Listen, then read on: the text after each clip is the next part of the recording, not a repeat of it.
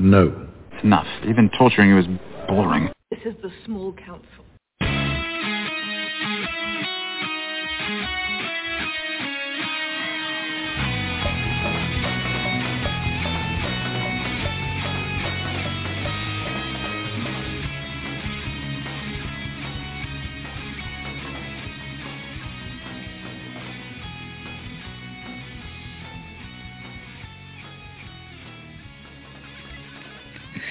Welcome back, everybody, to another episode of Small Council Radio. With me, I have uh, my co-host Cyrus. Thank you for coming on. Oh, always happy to be here. Yeah, and uh, I'm I'm excited as usual to talk about our topic for tonight, which is the FAQ, Six Skins, the Spear Lord, and uh, we'll see where we're at after those. But uh, we'll throw in some more topics after that, uh, just kind of whatever comes up. Uh, but before you know, I get into any of that, I do want to mention that we have a very special guest for next week's episode, which will be at sometime on Wednesday. Uh, so stay tuned for that. Um, it uh, again, I'm not 100% sure what time of day. I want to say it will be. I believe so far we have it scheduled for. Uh, what time was it? Um, 6 p.m. Uh, Central Standard Time. Uh, and we're hoping, as long as nothing falls through, uh, we're going to have on special guest Fabio Curry. So definitely check that episode out next week. We, uh, I'm going to see, depending on how the uh, the topic goes, we, you know, we'll definitely still take some callers. Uh, obviously, with with a guest like that, uh, they can't obviously answer a lot of things that you might want them to answer. So uh, definitely uh, keep that in mind. But uh, you're still more than welcome. That's the whole point of our show is to kind of be a little more in person. Um, and don't don't forget, no one really uses it, um, and that's I don't really promote it that much. But there is a chat section in the blog talk. Uh, so similar to like if you were to listen to someone on Discord and then you could just also type in the Discord. Uh, if you go to the blog talk um, uh, episode info, next to that there's a chat button and you can just uh, type in your questions there. Uh, if let's say you're at work or whatever the case may be and you can't talk, um, or let's say your mic just doesn't work, but uh, you you can listen through your speakers and you can type uh, your questions. Um, like I said, uh, keep the questions respectful, and um, we'll we'll see what we can answer. Um, we we want to, we want our guests to feel welcome, um, and I'm super excited for the topic. Uh, like you know, I haven't really been as excited for a topic in a while. Uh, I mean, granted, we've just talked about Martells, which is the faction I've been waiting for. But as far as like a, you know, non like new unit thing, like just like a, you know, everyday topic for Ice and Fire, I feel like um, it's definitely something you're not going to miss.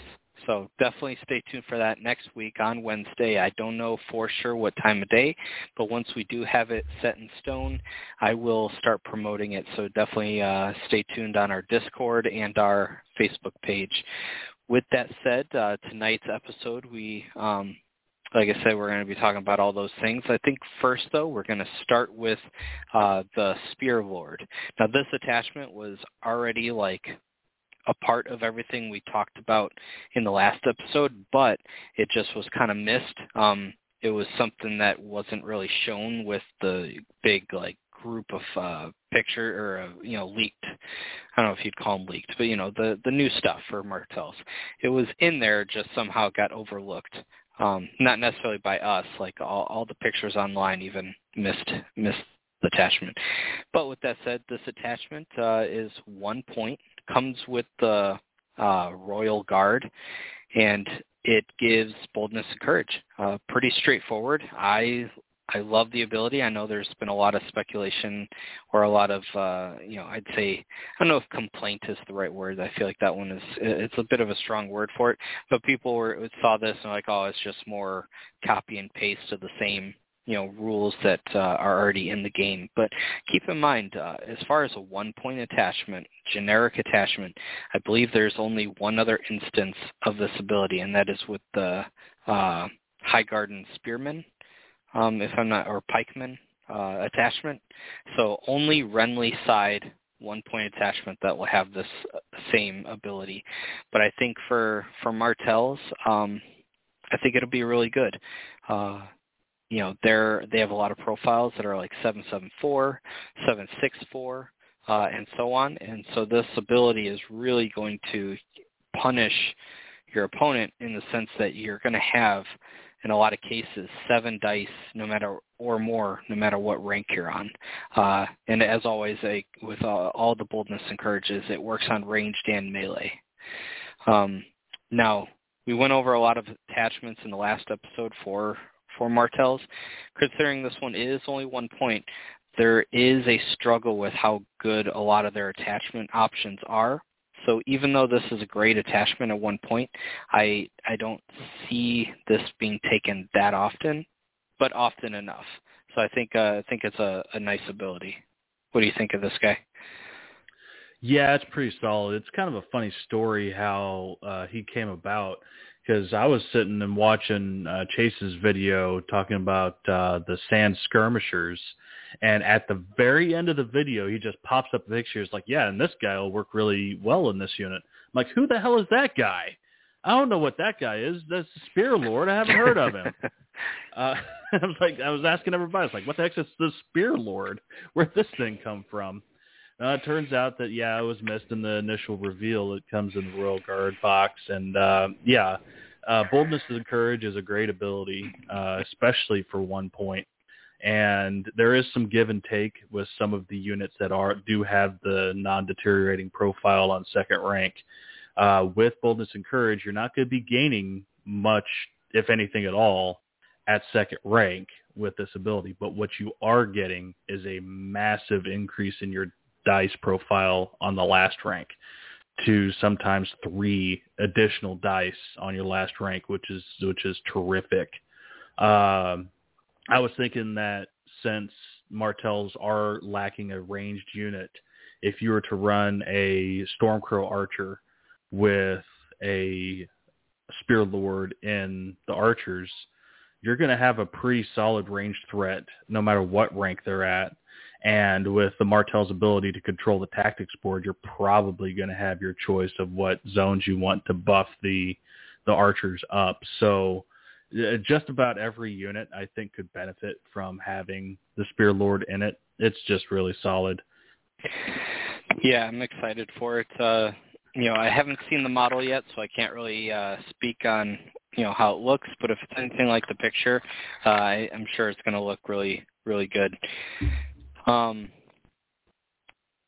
as far as what I would use it in, um, I think think the Stormcrow Archers would be a great uh, option, especially right now, because if I'm not mistaken, there are no long-ranged units yet for uh, Martells. Um, but um, I would say, let me pull up all the different units. I want to say it it could be really good in even in just the basic spearmen. Uh, I know that you know you're going to that six point territory, but let's see. So with the spearmen at six points, you're gonna look. You're looking at eight seven seven. Hit, granted, you're hitting on fours, but with that set for charge, I mean, you're you're really gonna punish anything that has light armor. I mean, nothing with light armor is really going to want to charge into you with that many dice. Um, but uh, yeah, I feel like there's no bad option. Um, you know, Royal Guard with it. I mean, that's eight points, but again, that's you're looking at eight, seven, seven for their dice, hitting on threes, or even uh, you know him in the sand skirmishers. You know, you're to be buffing both attacks both attacks are 754, so the he's going to make them an 875, which is still really good. Um, similar to you know John and Ranger Hunters or whatnot, but not nearly as effective if you ask me. But still a cool combo. So we'll see. Uh, I'm excited to kind of try the, this guy out, especially for one point. Uh, it's going to be hard to fit a lot of those two point attachments. Uh, it'll be nice to kind of have that one point option if you just happen to have that extra point lying around. Um, let's see. So that one's pretty simple. We'll move on to talking about six skins. I know, I believe, talked about in a previous episode, just like the the look of the models. Um, I'll again mention that uh, I I don't know. I like six skins a lot. Uh, yeah, on the bear, you know, the bear. I don't know about the other models. Um, the wolves are okay. Uh, seems a little awkward how close together they are. But, you know, it is what it is. I do like the individual sculpts. I think my only problem is with how close together they are. The Shadow Cat, the pose seems a little too basic for me. And then I guess my biggest gripe would be the eagle, uh, because it's the exact same sculpt as the eagle in the regular Skin Changers box. Um, but that's just me kind of being a little nitpicky. Um, do you have any uh, opinions about the sculpts? Uh, the Shadow Cat really threw me. Uh, we talked about it when we saw the reveal of the models.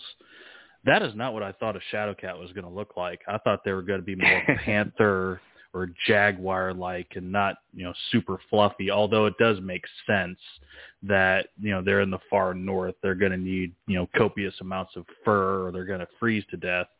So if I had thought about it a little longer, I probably would have maybe come up with this in my mind. But for some reason, I was thinking, I don't know, playing D and D, and I think about the the displacement, uh, the was it the displacement cat or the displacement beast, displacer beast. That's what it is. It's just just black panther thing with tentacles and that's just what I was thinking a shadow cat might be just this really dark evil looking uh sleek uh, predator, but nope, it's uh, it's a big furry kitty cat. But that's all right. Uh, that's my only gripe as far as the models go. Now it did throw me also that Varamir is riding a uh, a bear, and I thought that he was going to go in Bear Riders as a potential attachment, maybe a mounted commander or a uh, cavalry attachment and that's not the case. He is just a solo, uh, so that also threw me as well as far as the models go. Yeah, it was. Uh, it's interesting uh, design space, I think, um, because it looks like, if I'm not mistaken, you can take him. Uh, you may select. Uh, so he has a card that says Varamir Six Skins. You may select uh, him as your commander. If you do so, reduce his points to zero.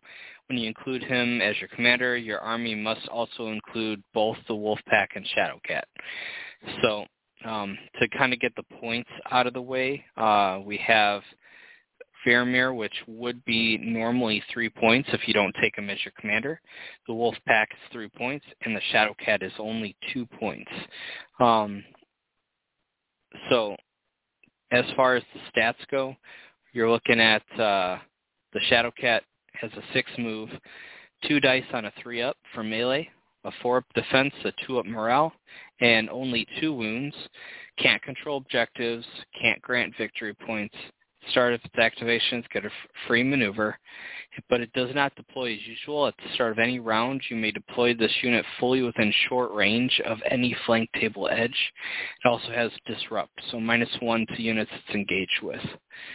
Um, so I'll go over the other two just so we kind of can talk about them as I guess as a group because um, they they're obviously meant to kind of be taken together, though obviously uh, you don't have to. Uh, next up, I'll talk about the Wolf Pack. They have a six move, uh, three dice hitting on a three, four up defense with a two up morale, three wounds, can't uh, control objectives or grant victory points. And at the start of this unit's activation, perform one pre- free maneuver and has disra- uh, distract. During your turn, enemies this unit is engaged with in the flank or rear lose all abilities and cannot be the target of friendly tactics cards. And then lastly, the six skins, uh, four move, a three up, uh, four dice sitting on threes, a three up defense, four up morale, and then um, he has Sundering Vicious and gains plus one attack die for each wound this unit has suffered. Uh, has four wounds at the start of activation and perform one free maneuver, and gains his Eagle, which does the same thing as the normal Eagle, if I'm not mistaken. Um, I believe word for word. It just says Varamir's Eagle and Varamir's Scout rather than whatever that normally says. But it's at the start of each round, attach this card to one enemy combat unit until the end of the round. Placing this model near that unit's tray to mark it, this model is ignored for all purposes. Uh, once each turn, when this unit performs a maneuver or march action before resolving that action, one Varamir Shadowcat or Wolfpack unit, or sorry, one Varamir Shadowcat or Wolfpack may perform a two-inch shift, so any of the three units. Um, so I'll let you start this one off. What, uh, what are your thoughts on just the group of these animals? All right. Well, first off, thank goodness, because one thing we know that free folk were short of were cheap activations. And here yeah, in this package, they're getting three activations for five points. Let me say that again. Three full activations, three combat unit activations for five points. That is absolutely insane.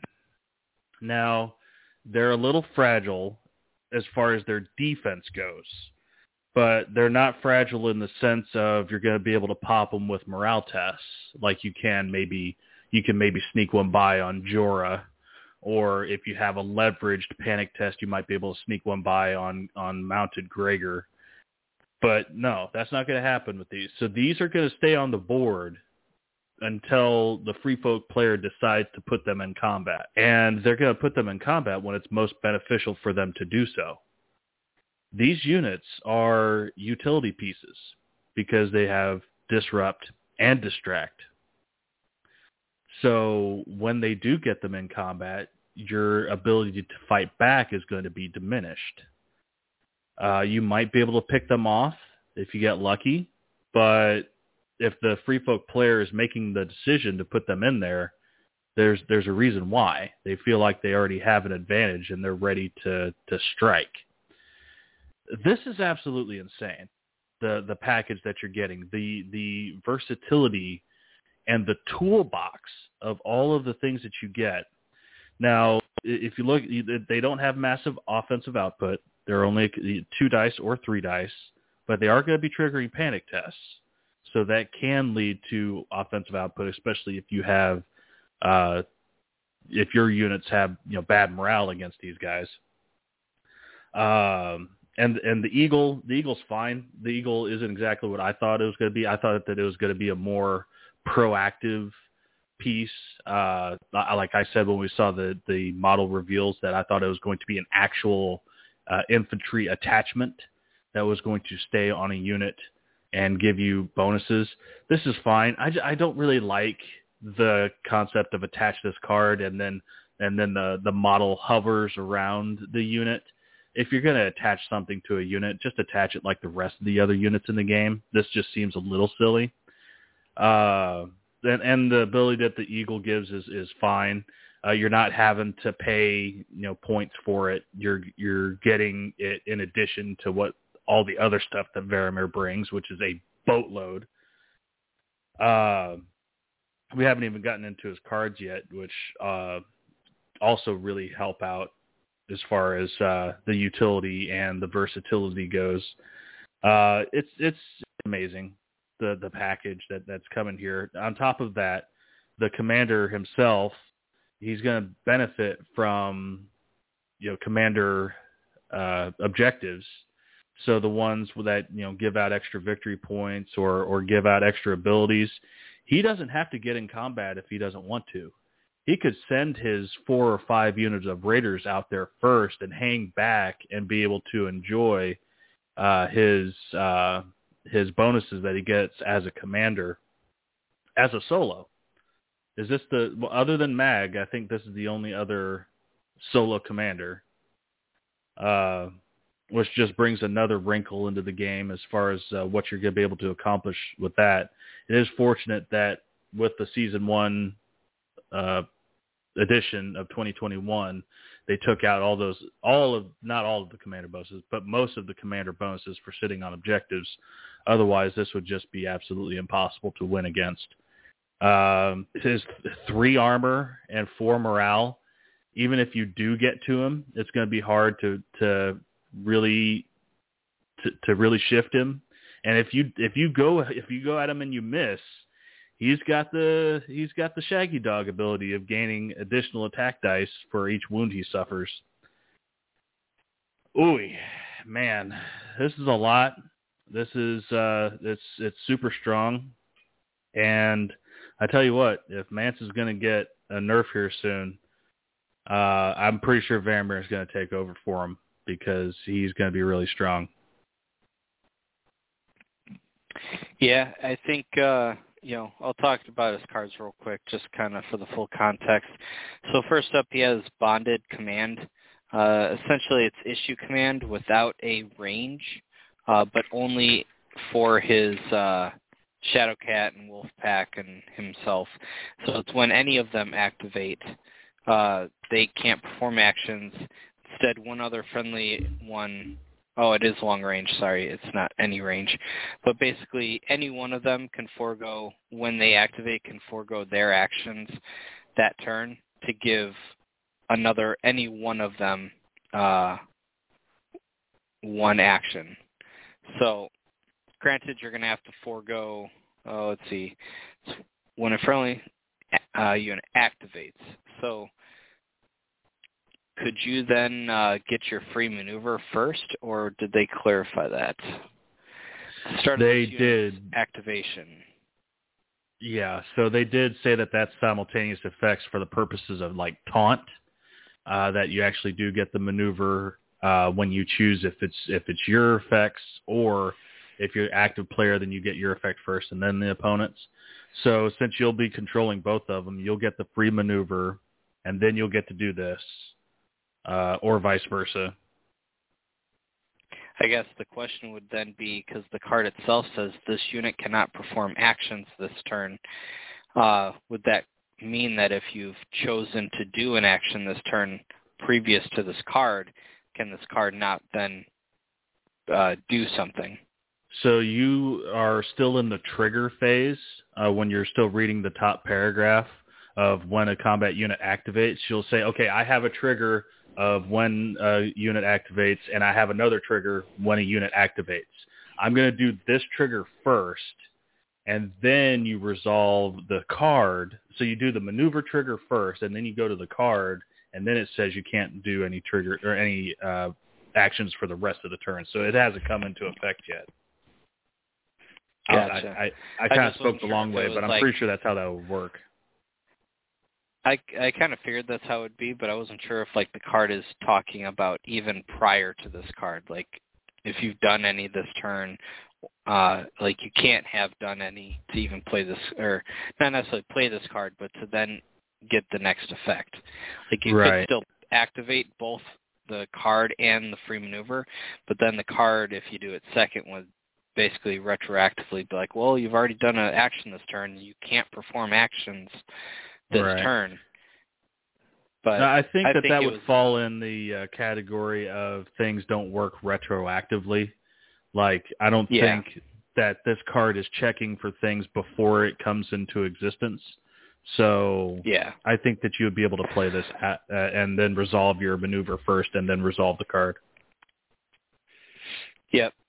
Uh, I think it's strong. Um, obviously, it's uh, all of his cards are kind of pigeonholed into him and his wolf pack and Shadowcat, but I still think it's a it's a good card. Has a lot of potential. Next up is Bonded Guardians. After a friendly, uh, after him, the Shadowcat or Wolfpack is attacked. Target one other friendly uh, him, Shadowcat, or Wolfpack, and it can perform one charge or maneuver uh, action and if attacking or charging, it must target the attacker. So basically like a counter charge or like a sentinel, uh, but only with him and his uh, two um, animals. And then lastly, summon companions. At uh, the start of an enemy turn, select either the Shadowcat or Wolfpack. If that unit is on the battlefield, you may remove it from the battlefield. After, if that unit is not on the battlefield, from either this effect or having been destroyed, play it fully within short range of any flank table edge. If that unit had already activated this round, it deploys activated. Um, keep in mind that both the Shadowcat and the Wolf Pack, though they can't uh, control objectives, they don't give up victory points. So if you have one, this card in your hand, you can go run and do like a sacrifice uh, to eat up an entire attack from your opponent, and then just go, all right, cool, uh, here it comes back uh, at the start of your turn, like or the I'm sorry, your turn, the enemy turn, it, and um, yeah, it's you know not only that, but you have to consider that you're still running the base. It's not like Mag; it doesn't have an entire deck, so you still have the base deck, so you still have Endless Horde. So now you have four cards that bring things back to, uh, and if you're bringing back Raiders, I mean, you're just bringing back four things that all don't give up victory points. Like you could literally, as you were kind of mentioning, Cyrus, you could run him as your commander with Shadowcat Wolfpack, run like four Raiders, and then something else, and uh, and now like your whole army is practically insignificant uh, with the Wolfpack and the Shadowcat. They're um, can't give up victory points part is part of their innate heart ability, so you can't even take that away. Um, what are your thoughts? So Brett was uh, talking in the uh, FAQ channel um, when somebody was asking about, like, uh, I think it was a, a question about to the last, and then he mentioned uh, something about YOLO, y- YOLO charge or a YOLO attack. And I said it's it's not you only live once. It, in this edition of the game, it's you live multiple times because nothing ever freaking dies in this edition anymore. there's to the last. There's uh, it shall not end until my death. There's what is dead will never die. There's endless horde, and now we have summon companions. Even if you do get rid of one or two of the the companions, they'll come back, or they could redeploy if they're out of position, and they could be in a better uh, position. And then the Shadowcat has it, its innate ability as well of uh, just coming in onto the field whenever it most benefits the free folk player. Uh, these cards are, are, are pretty good. Uh, Bonded Command, I think, might be best for uh, getting Varamir an extra action or an extra charge because uh, he has the strongest attack of the three companions with his Vicious and Sundering on four attack dice um, the summon companions, you, you're not going to be able to tie anything down. You're not going to be able to be comfortable where the uh, the state of the field is because it could suddenly change. You could have units here behind you. You could have uh, something that was previously destroyed come back. And I know that the companions can't control objectives, but you know what they can do? They can control quadrants, and here we stand. And they can get the free folk player. They they can practically guarantee controlling the vast majority of the field, and here we stand. It is. They can. Go ahead. I was going to say they can also contest. Yeah, and they can contest. And they're going to have uh, one of them's going to have two ranks, the other one's going to have three, and Varamir himself is going to have four ranks. So, uh, what was the last card? Uh, Bonded Guardians. Yeah, just just more potential actions. Uh, you could they could potentially sacrifice one of their uh, one of their companions to get more actions or or charges. It's uh, it's it's so it, it's very centric around the animals uh, it's it's very similar to Mother Dragons and how and how focused it is towards the companions. So if you do eventually take them down, uh, his cards may not do something. If you could potentially counterplot uh, the uh, summon companions and keep those animals off the field. Uh, but you're investing capital in that when they still have a deck and several units on the field to contend with. I'm not entirely sure how you're supposed to compete against this. Uh, you, to hold on for dear life, play your best game, and maybe have a chance. Uh, th- this is this is pretty wild. Yeah, I think uh, a lot of Stark players are going to know like what to do and how to do it with these guys. Like, um, assuming they're Stark players from like 1.6 and before, you know, when running all three wolves was a thing. Uh, but I feel like once you know playing these guys right off the bat aren't going to seem that strong. They're going to they're to be tough, but they're not going to seem like bonkers. But once you really like get down into the strategy of what you're doing with these guys, uh, it's going to be insanely annoying. Um, you know, basically, uh, Varamir is Shaggy Dog, but with minus two move and plus one armor.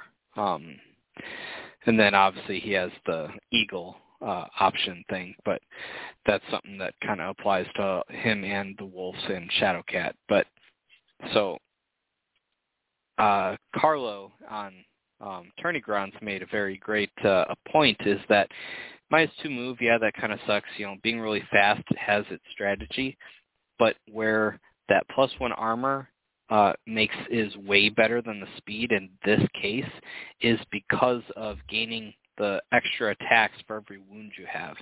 Uh, you're going to be more survivable, meaning you're going to have a higher chance of having more attacks and just making him mad if you, you know, let's say, you know, worst case scenario, you only do three wounds to him, you know, he's going to be smacking you in the face pretty hard, and then he's going to play bond bonded command and smack you really hard again.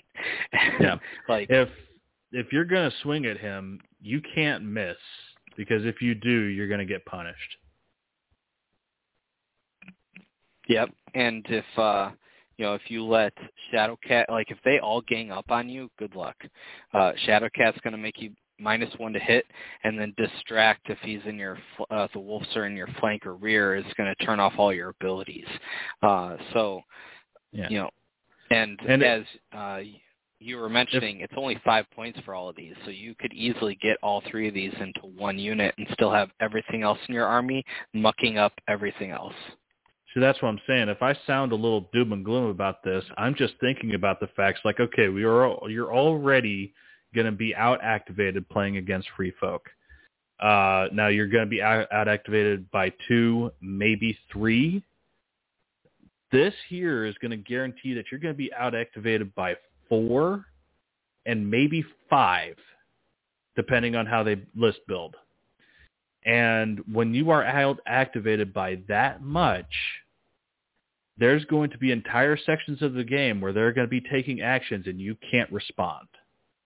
And it doesn't matter that these aren't throwing very many dice. It won't matter that raiders don't attack very hard by themselves without cards or or or buffs or or things that buff them. They're just going to be taking swings at you, and there will be nothing that you can do about it. The only well, thing that's the, the, the only options Go that ahead. you'll have is to run uh, a bunch of retribution effects and hope that they can bounce enough damage back onto your opponent. Uh, but even then, that they're going to be they're going to be taking three or four, sometimes five turns uh, before you'll be able to respond, and that is really d- difficult to deal with. Yep. Well, and even think of it this way, uh, you know, they're going to out activate you by so much that you're going to be able to wait until um, you're going to be able to bring the Shadow Cat on on any flank edge uh, at the start of the round, unactivated, and uh, wait to do the Shadow Cats, uh, Varamir, and the Wolf Pack. Activate everything else. Force your opponent to activate what's closest to those three units, and then the Shadow Cat's going to charge into the flank. Now you're disrupted. You're going to have the uh, Wolf Pack uh, move six inches uh, in to try to get to the flank for the distract, uh, and then play um, uh, bonded command, giving that free attack to the cat uh, in the flank, or even charge with Varamir first. You you charge with Shadow Cat in the flank, then you charge with Varamir, and get all those uh, you know your dice with the Sundering Vicious. Then the Wolf Pack, you don't go in right away. You you move your six inch free maneuver, bonded uh, command, attack with Varamir, and now next turn, the Wolf Pack, uh, six inches, charges. Now you're minus like uh, everything I just mentioned, disrupt, distract, uh, all these attacks, um, and you you go, okay, do I attack Varamir and make him more mad at me and hurt me more, or do I let's get rid of the Shadow Cat? He only has two wounds. Disrupt. Oh, okay, you killed him. All right, summon companions. All right, well after this unit, I'll read it back to you just for full context. After this unit is, um, let's see, you redeploy it fully within short of any flank table edge. If it had, so if it hadn't activated, which probably won't be the case, now it's coming back short of the table edge again from right where you just killed it. And now it's going to just, after you killed it, literally it's going to charge back into you and turn off all your abilities again. Uh, or sorry, uh, minus one to hit. Um, it's it's going to Yeah, be no. insanely annoying to fight these three if they're all on the table edge. Yeah, and with uh, if you are relying on retribution effects, uh, forget about them because the wolf pack is going to turn them off, and you're not going to be able to use them. So, like I like to run Lannisters. I have been running Baratheons as of late, and you try to get to eight activations. You try really hard, and you feel like you're losing a little bit because you can't run their powerhouse units. Uh, so you're running weaker units to get to eight and you might still be out activated by four. You run uh, seven activations, and you do get your good units, but now you're out activated by five. Uh, it's it's just really hard to wrap my head around. Um, now the free folk player could potentially get unlucky. They they they could maybe play too aggressively, and their units may die uh, before they can take advantage of their numbers. But that's that's suboptimal play. A good, solid tactician running free folk is going to optimize that numbers game, and it's incredibly unlikely that you'd be able to to win against that, even with a eight activation list in one of the factions like Baratheon or Lannister it's it's really hard to see the the light at the end of the tunnel with these guys. Yep. Well, and the other thing that kind of let's see, there's rereading Summon Companions, and um,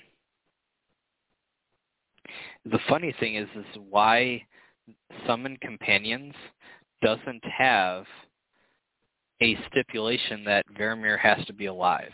Like Varamir should have to be alive, and then if he isn't, just have a draw a card at the start of turn effect. Um, Hmm. the reason being is like who's summoning these companions if he's dead. Uh, but yeah, yeah, that's a good point. Uh, yeah, it, it doesn't it doesn't say it. So yeah, it's it, it it could happen. Now the other cards, I think we'll have to have Varamir alive. It looks like. Uh, no, oh Um, no. no, yeah, they just is saying that it can be him, Shadowcat or Wolfpack in Okay. both the trigger and in the effect. Um, the other two I'm not too worried about, but just like thematically, like you know, what is the Wolfpack summoning the the Shadowcat or vice versa if he's dead? Mhm. Like, um, because I was thinking like one strategy I thought at initially, but then like the reason I'm looking at that card is you go, okay, screw it, I'm gonna attack Varamir. Let's just get him off the board. Uh, I know I'm no abilities and minus one to hit, but let's just you know YOLO and try to get him off the board uh, because I'm already kind of doomed with these three engaged with me. I might as well, even if I might make him mad and stronger, let's just see what happens. But the fact that all three of these, granted, you can't summon him back, so that is a plus. So if you kill him, he's not coming back. Um, and he is an infantry, so Endless Horde can't bring him back either. But still, um, it would be nice if, like, okay, if you want to try to throw all three of these into the same unit, and you want to just focus in on Varamir and then like I don't know if there was a downside if Varamir wasn't alive, if these cards didn't work as well or something. I don't know. But it is what it is. Uh, I think it's so, insanely strong.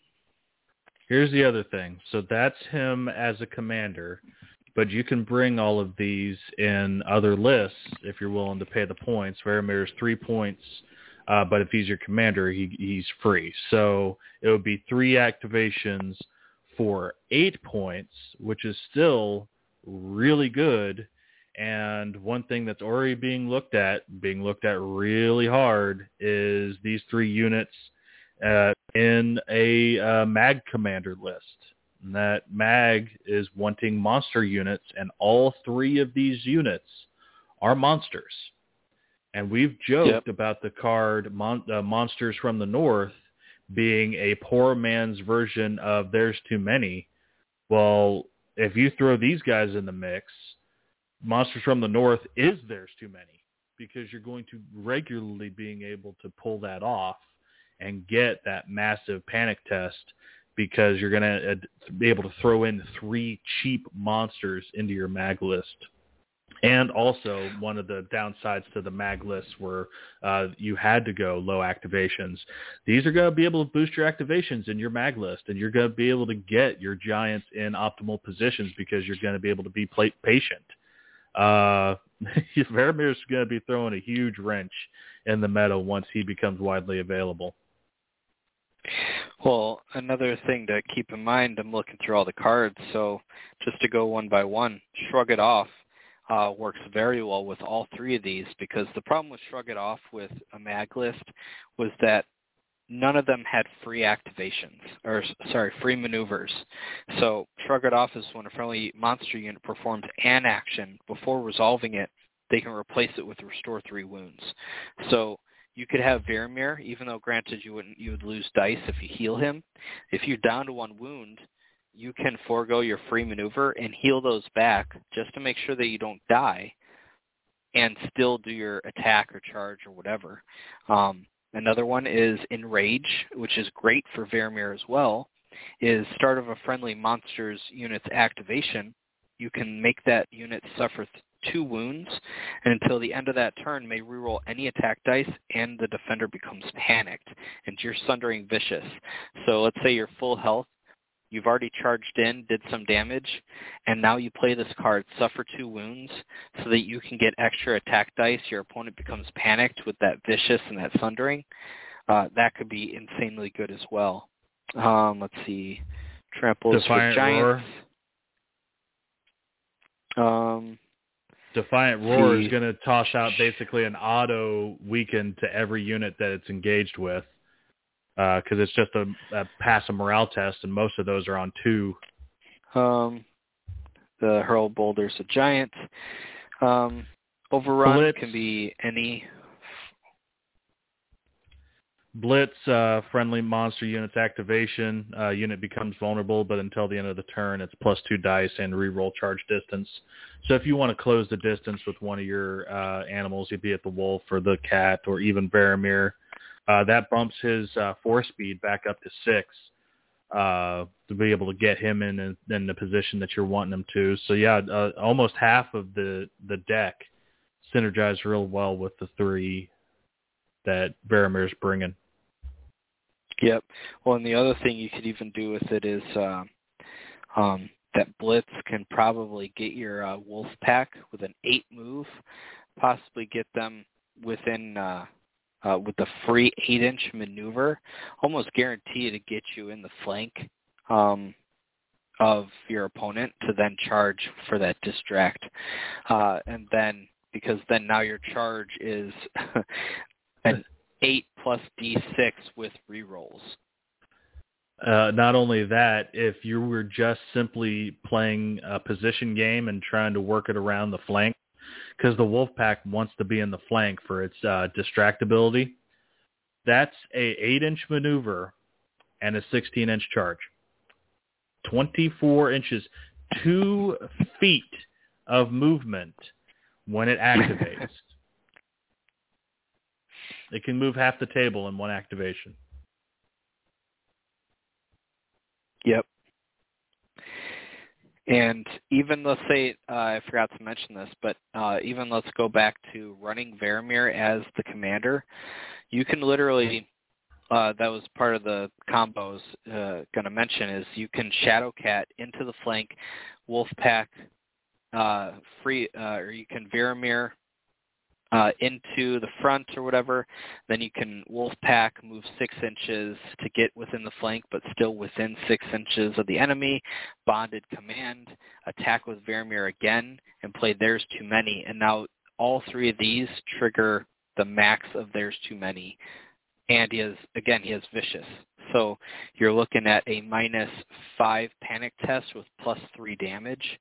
Uh, on top of the fact that you've already been attacked by the Shadow Cat, you've already previously been attacked by Varamir, um, you know, it could get nuts uh, for how little you're paying for these units. Now, again, I think the problem is is that the downside to these guys is they're supposed to be fragile, but uh, their defense comes in the form of sticking together, having the disrupt, having the distract, having um, summon companions not being worth any victory points and having so many activations that you can outweight your opponent and get your alpha strike. So with all that said, I know you know you look at the wounds and you go, okay, two, three, four. Uh, it's going to be a lot more annoy- annoying and tough uh, to deal with than a lot of people might give it credit for. Yeah, the there's just it's so there's so much to consider because like we talked about, there's the activations, there's the utility, there's the versatility, and um, there's just the threat that you're you're not going to be able to play your game, be it if you're Lannisters or or Baratheons or even Night's Watch, you're not going to be able to play the game that you normally play when you are completely surrounded on all sides by units.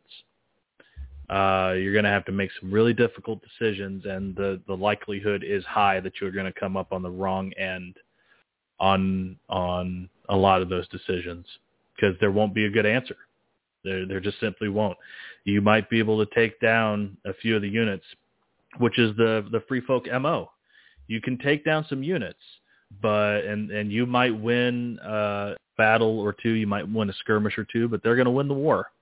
They're going to beat you on objective points uh, because you just simply can't be everywhere at once, and they can. And Varamir makes it worse. Yeah, because I mean, you're seeing a lot of like nine, ten activation, nine at minimum free folk lists for activations. Uh, and I say minimum because I'm not necessarily counting like mag commander lists. I'm just talking about like some a lot of high end uh, free folk tournament lists. Um, so you're looking at like nine or ten. With this, at him as your commander, I mean you're you're probably breaking into ten being the minimum, if not like eleven. And can you get twelve? See if you're spending only five points on three. Then let's say three or so four, sixteen um, so 7 times 4 plus the 5.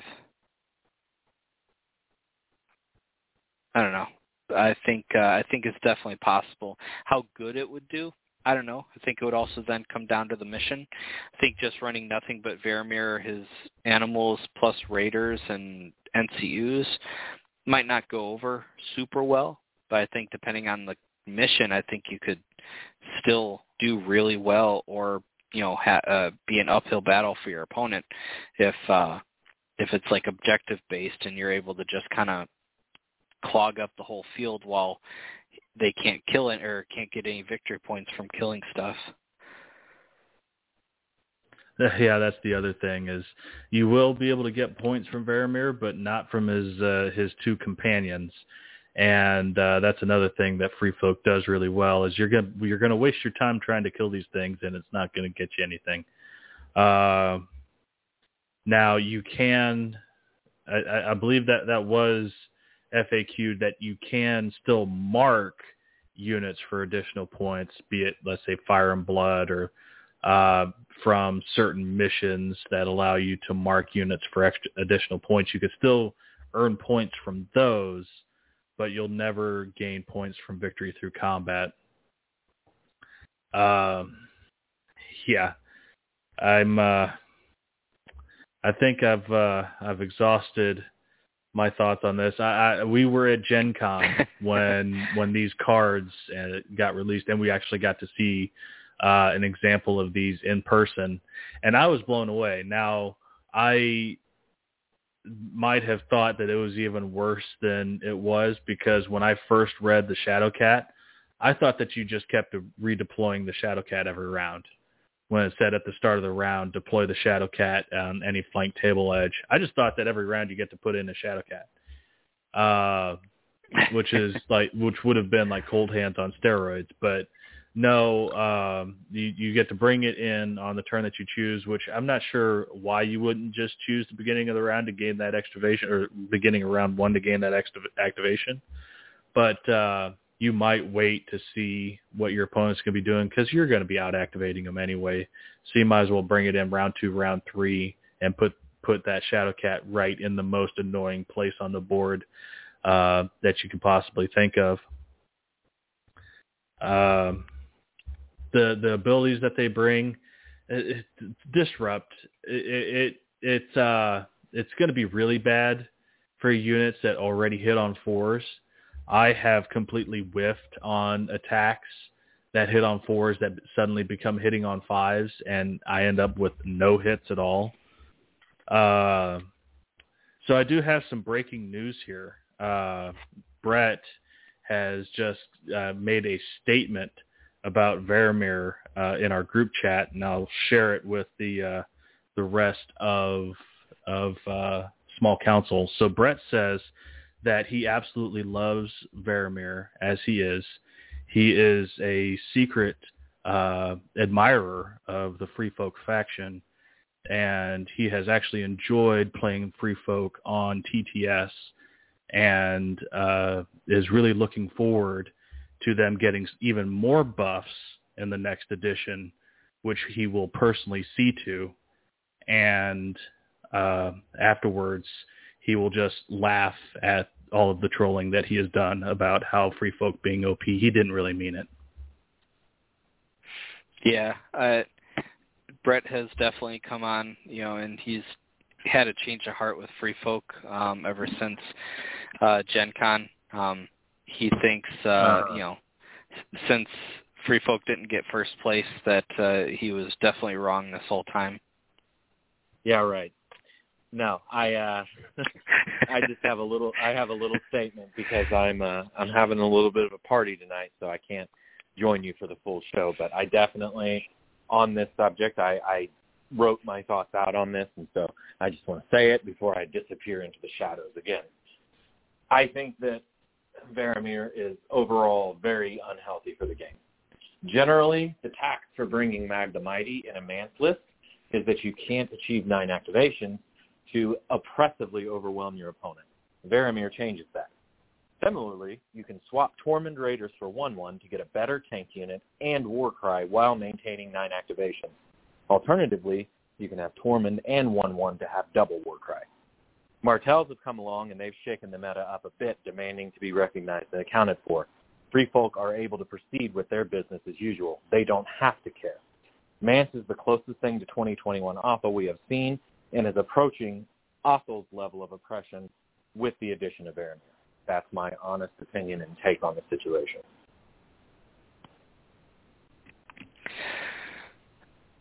Mance is uh needs a little buff though. I don't know. I think think Mance going to like four up morale um might be better. Uh You, what you you can't, you can't, troll, you can't troll the troll. we, no, we all know. uh, what we've been saying for uh, what we've been talking for the past 30 minutes now about Varamir here. Uh, yeah, this this doesn't look good for the game. Uh, Free Folk already have access to a ton of cheap activations, and not only just cheap activations, cheap good activations. Raiders are good. Chariots are good. Um, and just adding on to that, but I mean, you could call the Shadowcat and the the Wolfpack chaff.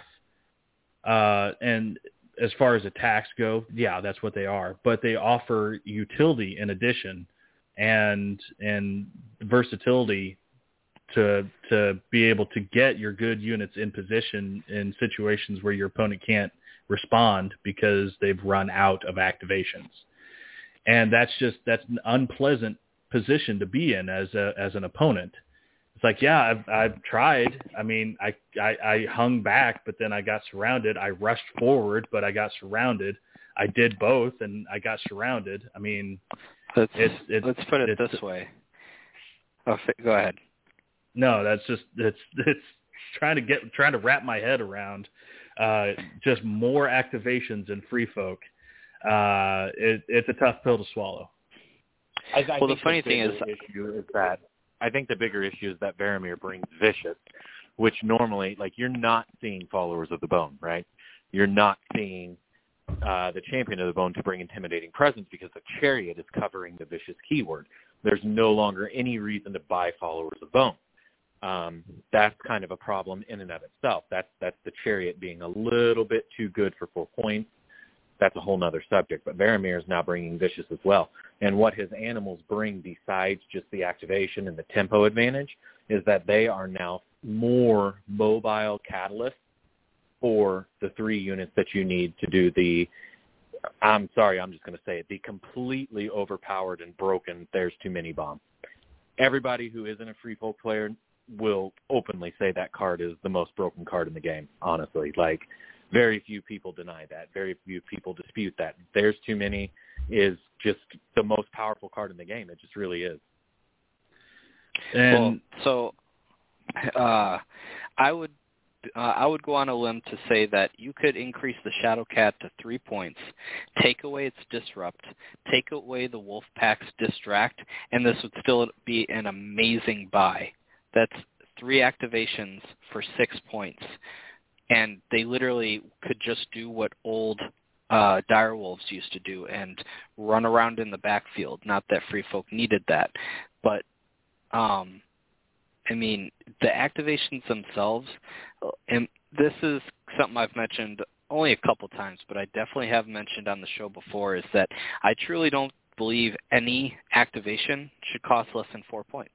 And that counts like relentless. Any pseudo activation or activation, nothing should cost less than four. It just because the inherent benefit of having more activations should come with a cost, let alone whatever they're providing in their abilities.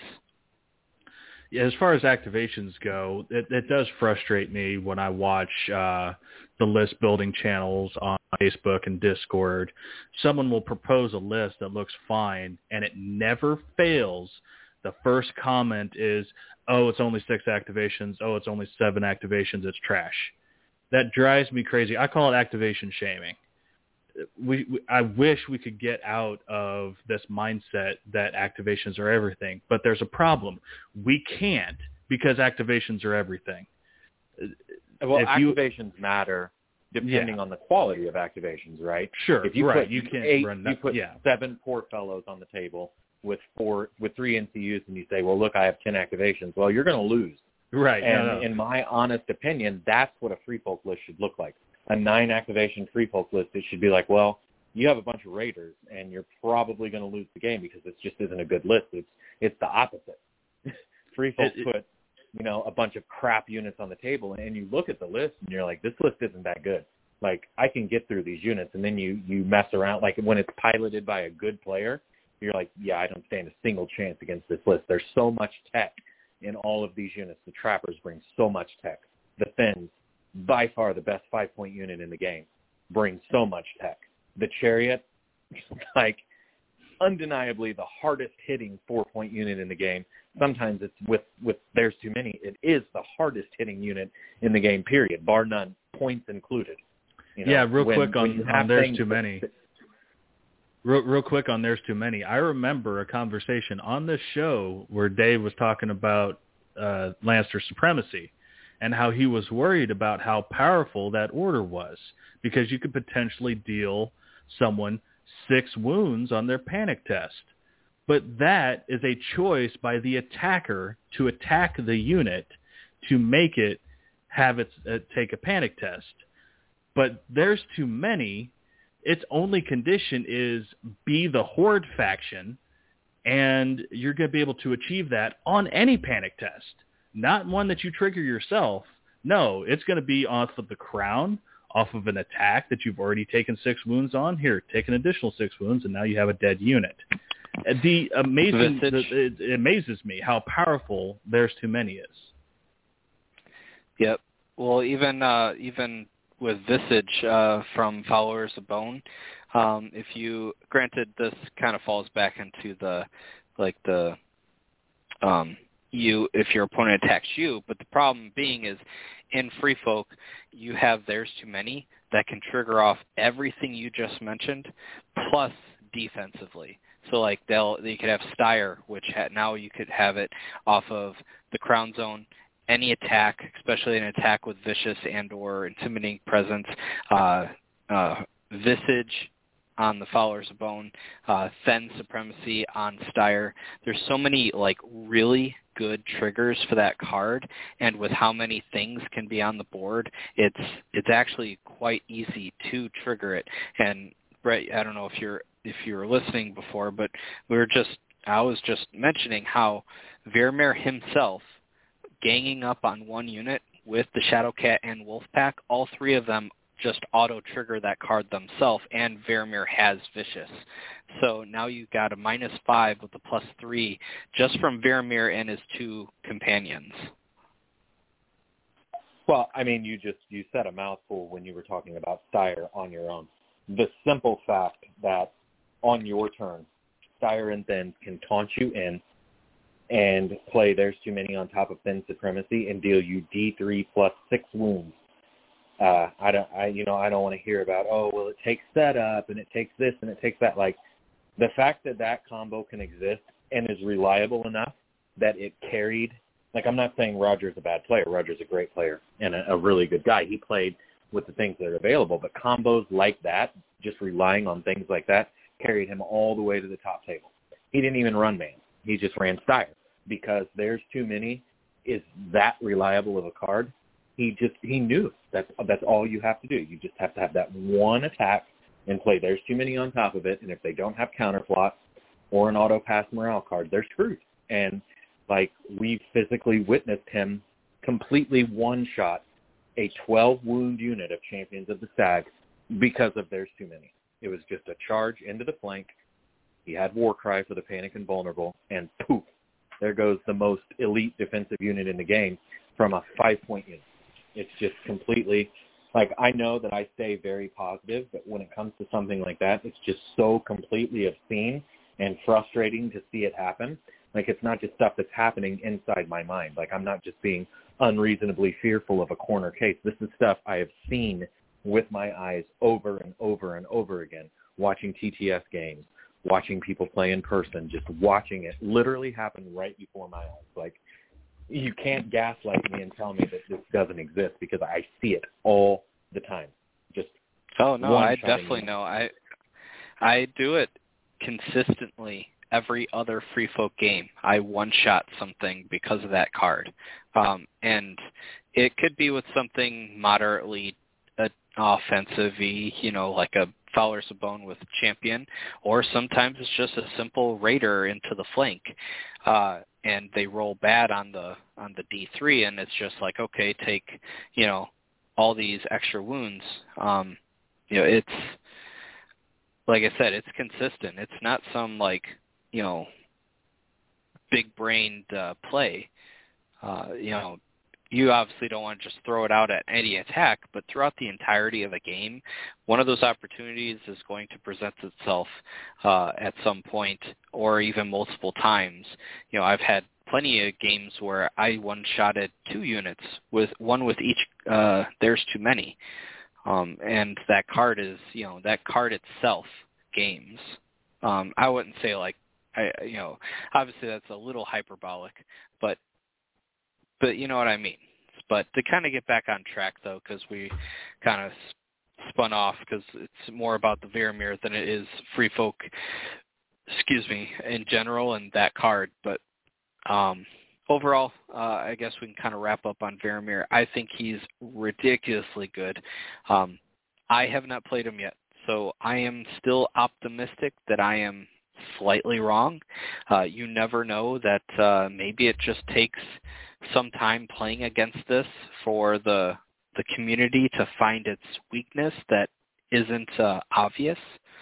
So, like I said, I'm optimistic in that sense. So we'll have to see uh, how how this plays out. Because my actual initial um, reaction to him was just like, ah, he's okay. I don't think I'd ever really use him. I don't think he's going to change much. But it wasn't until you know really diving into what these things do that I'm like, yeah, this this can get a little out of hand, um, especially well, when you know, I, for five points. When I first saw him, I thought that he, they were going to work like uh, Borroq's boar does, where he activates and then his companions can can then take an action after he activates. I did not know that there were going to be completely separate activations for two and three points. Uh, and also for for zero points, when Varamir is your commander. I mean, Mag is looking around. You're having to pay nine points for him. It's like, what's the deal here? He gets a discount, doesn't. You have to pay full giant price for his full stat line uh, to run him as your commander, but Varamir gets a discount, and he counts as an activation.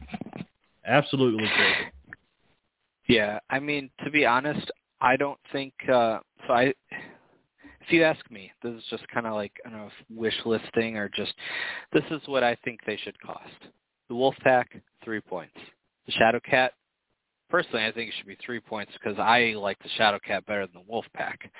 Um, Varamir should be uh, four points. And uh, is he four points already? No. So he should be four points. Uh, and then if you take him as your commander, he gets a two-point reduction. Same with Mag. Mag should have a two-point reduction as your commander. Not something huge. Uh, I don't think, you know, because you'd have to say when you look at most commanders, they range from the two to three-point range. And I would say you'd err on the side of caution and go with two-point reduction rather than a three-point reduction. Now, with that said, if you do that, you're looking at um, 10 points for all three or eight points for all three at, with him as your commander. In my opinion, that's still really good um, for how many points you're spending. Um, and again, with Mag, I think Mag having you know take him down a couple points, um, if he's your commander, just seems fair.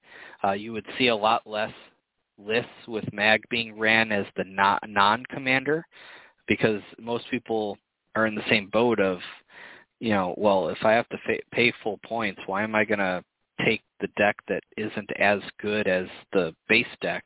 In most cases, obviously, there's some some cases where it would be better, but um, and not be pigeonholed into running a bunch of giants. So I think the upside to mag as your commander should be okay well here you can get a couple point discount and then kind of run a more thematic but also competitive list so Yep, certainly agree. I uh, was kind of surprised when Mag first came out and the price that we would have to pay to run him. And there was a reason behind uh, the fact that he just hasn't caught on. Is it, it's been incredibly difficult to list build with him when you're having to pay nine points uh, for your unit and commander. Um, it it's uh, and and the other units as well. Just trying to build around him with other giants and and trying to fit in mammoths and do you run raiders or chariots? Uh, so they made that decision knowing that if Mag was too cheap, it would be too good, and yet they made this decision to go ahead and give Varamir a three-point reduction to make him free as a solo activation, uh, which I thought, again, I thought we were getting away from uh, free activations because we got rid of the NCU commanders because they were too good. Um, yeah, it's uh, it's something. Yep. So uh, with that said, we'll move on. Uh, we don't want to just keep beating a dead horse. I like as always. I have faith that CMON will reevaluate. They'll wait for the data to come in. They won't make any rash decisions, and if it needs addressing, they will address it. All right. So on to the FAQ. Uh, definitely wasn't as big as I thought it would be, so it shouldn't take too long to go through. Um, so just going to kind of go in order in which I have uh, the pictures uh, cropped and popped up.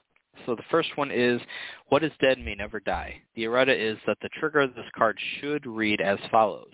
When a friendly unit would be destroyed.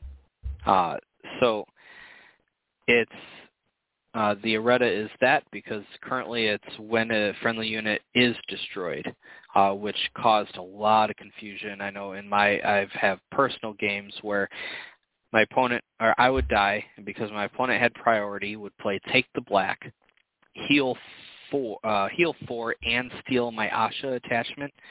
Then I would what is dead may for die come back or, or never go away technically with you know D3 wounds, and I'd have my own Asha, and then he'd kill me again, and I'd we he, he literally took Asha twice, and now I have Asha, and now he has two Ashas, even though that's a little redundant because you can't have the same ability more than once in a unit, but he did it just for the you know for the heck of it because uh, uh, it still gave him a fifth wound.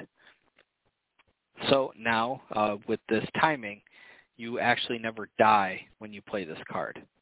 And makes sense because I mean the title of the card is "What does dead mean? Never die." I mean it's it's literally trying to re- reference that you're not dying, in my opinion. I don't know. Maybe other people can interpret that differently, but I like this errata. I think uh, you know I'm sure this is how it was meant to be all along. There's just a small oversight.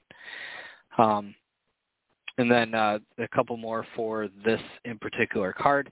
If this unit, if the destroyed unit has less wounds than D3, than the D3 roll, does the unit gain those wounds? Yes. Uh, and this is in reference to let's see, hand. If the destroyed unit has less wounds than the D3 roll, does it gain those wounds? Is that really a question people had? Yeah. So the what what they were seeing is they what was happening is they weren't removing the models from the tray. So let's say their unit just got charged by heavy cav. They have seven wounds on the tray, and they just took seven wounds uh, what they were asking is, you know, you, you remove all those, do you gain the D3 roll back? Or let's say it had two wounds on the tray and you would have taken those, but they, they're not taking them off. It's like, okay, well, it stays in play with D3 wounds. Well, it doesn't have D3 wounds. It only has two. Does it stay with two wounds or does it go up to the D3? So I could see where this question might have been coming from, but what was happening is that they weren't removing the wounds off the tray to symbolize it being destroyed. They were just kind of leaving it in in stasis uh, after the attack. It's like, oh well, I take two wounds here, it dies, but it has two wounds on the tray. Does it is it supposed to gain those back? I, I think that's what they were saying. I mean, that sort of makes sense, I suppose. Um, you know, I guess for my in my opinion, as long as the FAQ isn't like 30 pages long or more, you know, if you know they have to add this in there, if it really was like a question, then you know that can't really hurt to yeah. not have it in there. So and that feeds into um, the next question on. Yeah, go ahead. No, that feeds into the next part of the FAQ, the next follow-up oh, question. gotcha. I thought you were about to read it. Uh, so the follow-up Oh, no. question is: Do these gained wounds count as being restored wounds for game purposes? Yes. Although word, uh, words "restore wounds" are not written, there was a net gain of wounds from this effect, which is a great uh, follow-up because this sets precedent uh, for anything else, uh, in my opinion, that lets you get wounds back. Um, basically saying that if you have a net gain of wounds, that is considered restoring wounds, in my opinion. What do you think? Yeah, I agree. All three of these changes or uh, these clarifications are quality of life things. I think some people were still are thinking that this is how this was meant to work, that uh, that these three interactions were meant to work, but we had to follow by what was written. Uh, there were really funky things that you had to worry about with the previous wording of what is dead may never die with it is saying that the unit has been destroyed. So do you get a victory point and then the unit stays in play? Do you get to do other effects like a surge fourth or or you know things like that? It's like this this unit's been destroyed. It says it's been destroyed, and this card is triggering when it's destroyed, but then it doesn't. Then it's not destroyed. So this now reads like the other effects that happen when a unit would be destroyed. It's not, and you get to keep it in play. So um, it, it, this was necessary. Uh, it's uh, it's a good clarification. Good to finally have the the final answer for it in the FAQ. Yep. Um, next up, we have, and now his watch is ended. Uh, the question is, if two of these cards have already been attached to friendly Night's Watch units, meaning on two different units, and a third friendly unit, assuming the third one isn't the one with the cards on them, is then destroyed, can I perform the effect of? The answer is yes. The card's ability is in effect after its trigger has been met and the card played.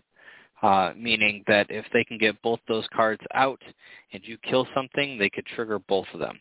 Now the question I was curious about more so than that, I thought that one was obvious, is if you put both of them on the same unit, can the same unit trigger both? I would assume that this kind of sets precedent that you can, uh, but there still is that lingering doubt that because they're on the same unit and the same unit having the same effects happen or whatnot. I don't know. What what are your thoughts?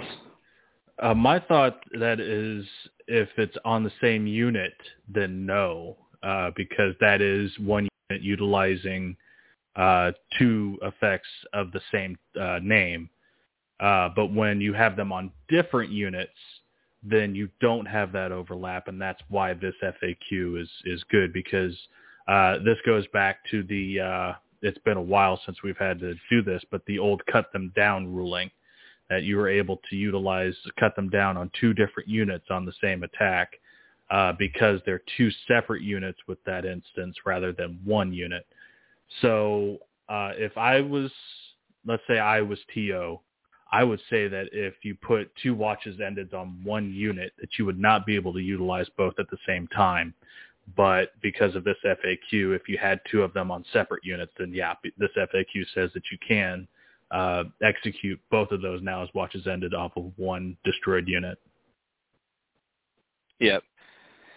Um, all right. So next we have battle endurance for Grey Worm. Unsullied Commander. So that's the only. There's a lot of battle endurance uh, cards out there, uh, but it's specifically talking about Grey Worm Unsullied Commander. Uh, so the errata is the effect of this card should read as follows: Target one friendly combat unit and attach the card to it until the end of the game. While attached, this unit's melee attacks gain the following bonuses based on the game round, and they're cumulative. Uh, reroll misses, thunder, and critical blow plus two dice. So I believe nothing has changed except for the fact that it used to be all attacks, which was goofy because I think it was the only battle endurance that did. Um, and all the other ones say melee attacks. So I think that was just an oversight. Um, so it's nice to see that that has changed because battle endurance is amazing on any unit, but putting battle endurance on uh, Dothraki Outriders was kind of ridiculous. You know, running around, shooting things uh, from far away uh, on threes and getting rerolls, center and critical blow, all these things, while everything else kind of harasses you uh, so that you can't get to them, uh, was quite insane. So it was, it was a nice uh, change in my opinion. Yeah, this made Craig a little bit sad. Uh, the Targs are, uh, other than Drogo, Targs are struggling a little bit. Grey Worm was one of the few other bright spots beside Drogo, and and this card takes a hit. Uh, it's hard to say if anything is an oversight on on these cards anymore because we said that uh, we were trying to get to the point where uh, all of these cards were uniform across the board, but we still have a bunch of cards in the game that have the same name but have different effects or slightly different effects. Uh, so when this came out and you were able to use it on range attacks, it was like, okay, hey, Grey Worm has a slightly better version of Battle Endurance. Uh, but it just looks like that uh, maybe they thought that that was uh, too good with, like you said, uh, the the possibility of putting that on Outriders is is pretty pretty significant. So yep. uh, not going to have that option anymore. Or even uh, you know you could even you know if you wanted to run him uh, and then as your commander and throw battle endurance on some uh, Stormcrow archers or something. You know, it, I guess any range unit, you know, with some, a lot of these effects would be pretty good. Um, mm-hmm. all right, so next up we have devious methods. So there was two prior questions. Um, so I will read those just because the addition is a follow-up. Uh, devious methods questions were if this takes a card that upon being played was attach to a unit, what happens? The card is returned to the opponent's discard pile. If it leaves your hand for any reason, how does this card interact with cards that would deploy units, such as Endless Horde? If the Greyjoy player has the listed unit available, it may be deployed.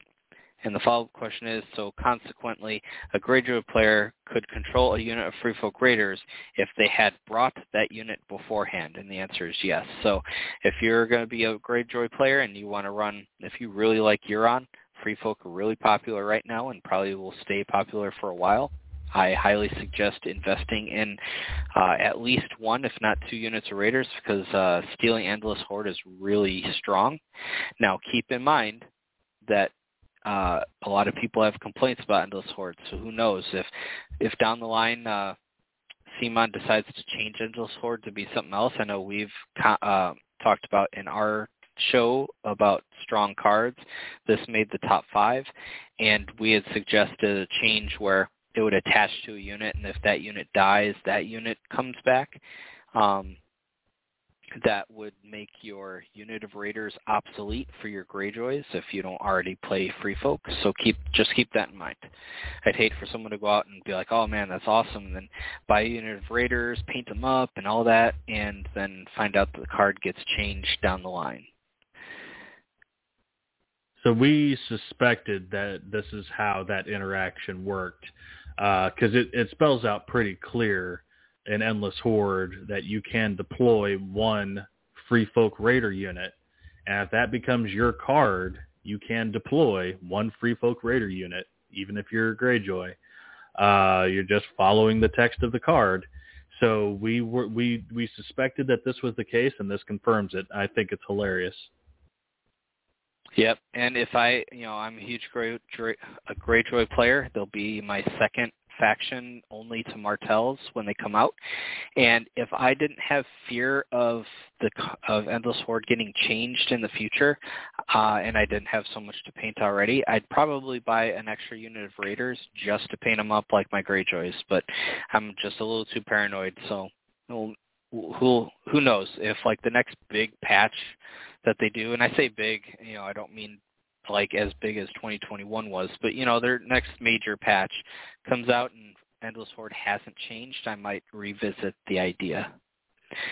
Uh, all right, next up is diversion tactics. If the defender is destroyed, when do I measure range? Before removing the defender's tray. That is huge.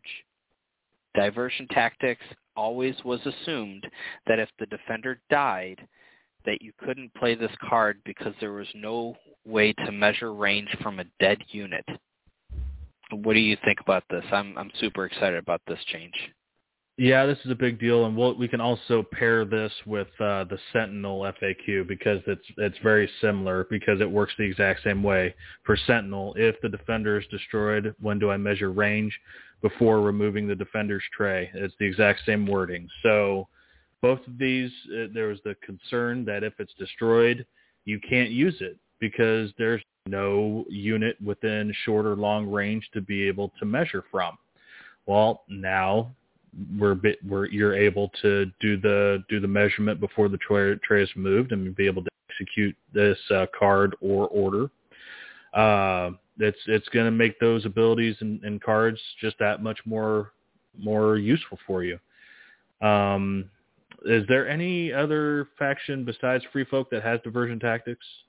Uh, um, I want to say yes, um, but I can't it's remember. Just, yeah, it's not coming springing to mind. But uh, diversion tactics is kind of limited in its scope, but Sentinel is all over the place. Uh, so you'll be able to take advantage of uh, Sentinel now. Uh, bear in mind that because Surge Forth is the last thing that occurs, no matter what overlapping triggers that you have, you know, it's destroyed, I have something that's got to go. Uh, Sentinel will happen before a Surge Forth. So if you have a unit with Sentinel and you that unit's been destroyed, you're going to be able to charge that uh, attacker before they get away.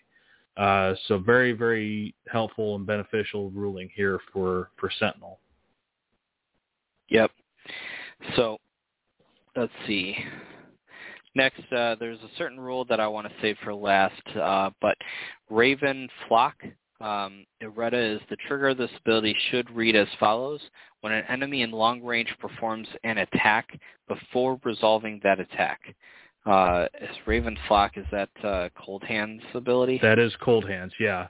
So that was a little funky when it first came out because it was talking about action. And uh, because of the Red Cloaks, the Red Cloaks changed a charge to only be one action instead of two. It's no longer a maneuver and an attack. It's a charge action. There's no attack action involved. So when the original wording of Ravenflock was is performing a attack action before resolving that action, you couldn't do it on a charge because the charge is not an attack action. It is a action that includes an attack, but it is not an attack action. Yeah, Red Cloaks really screwed things up for a lot of things, and Ravenflock happened to be one of them. But they've clarified, clarified it. They're no longer centering around the action part of it. It's just an attack. It's it's any attack. It's also ranged attacks, uh, and you'll be able to to pop off uh, Raven Flock and give that unit a minus one to hit, no matter if it's charged, ranged, or or just the standard melee attack. So uh, good change. It uh, removes some of that ambiguity of uh, of Coldhands' ability. Yep.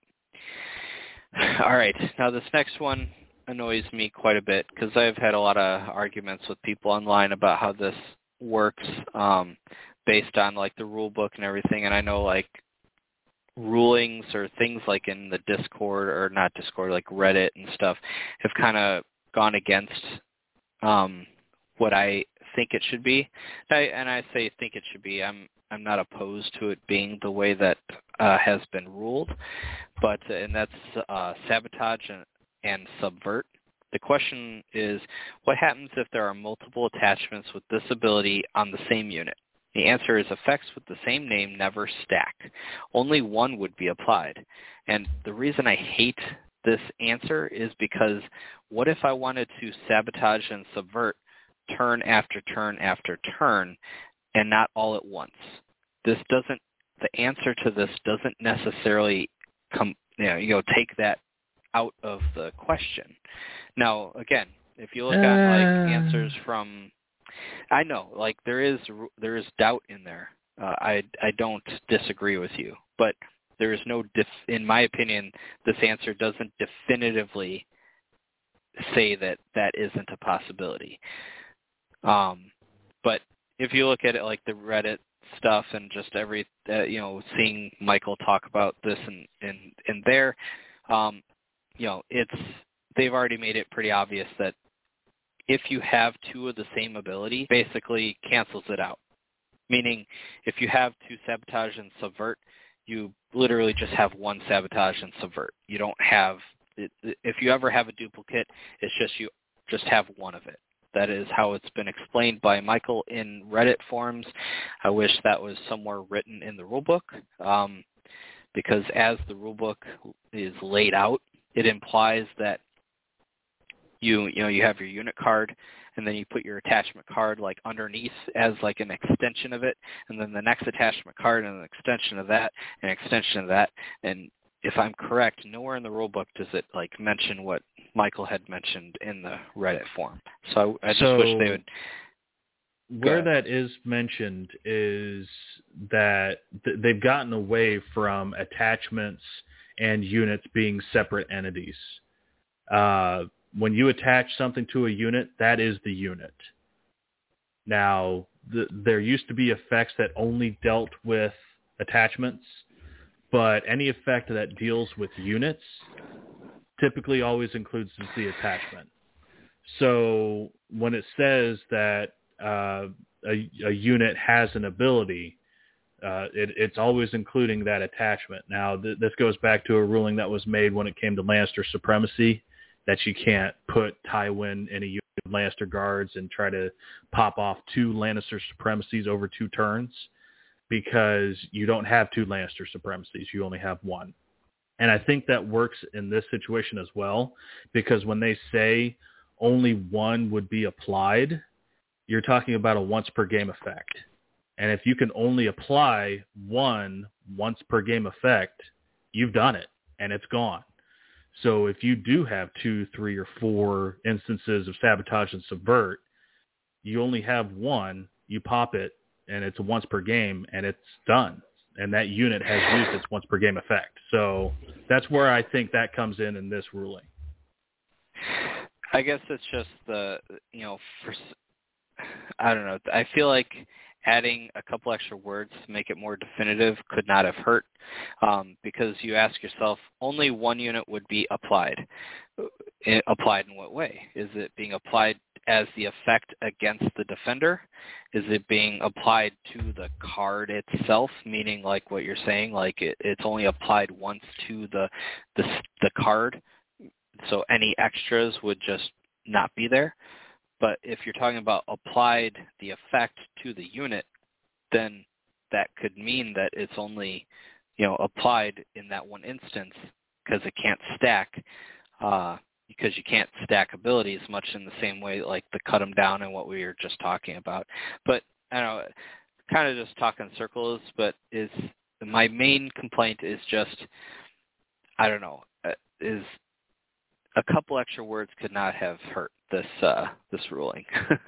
um, you know, it's it literally would not have. There's the second line because if you're looking at the the answer, it's literally one line plus one word on the second line. So they could they had basically 90% of the next line to add as many words as they wanted uh, and not have increased the length of the of the thing, if that makes sense. I don't know.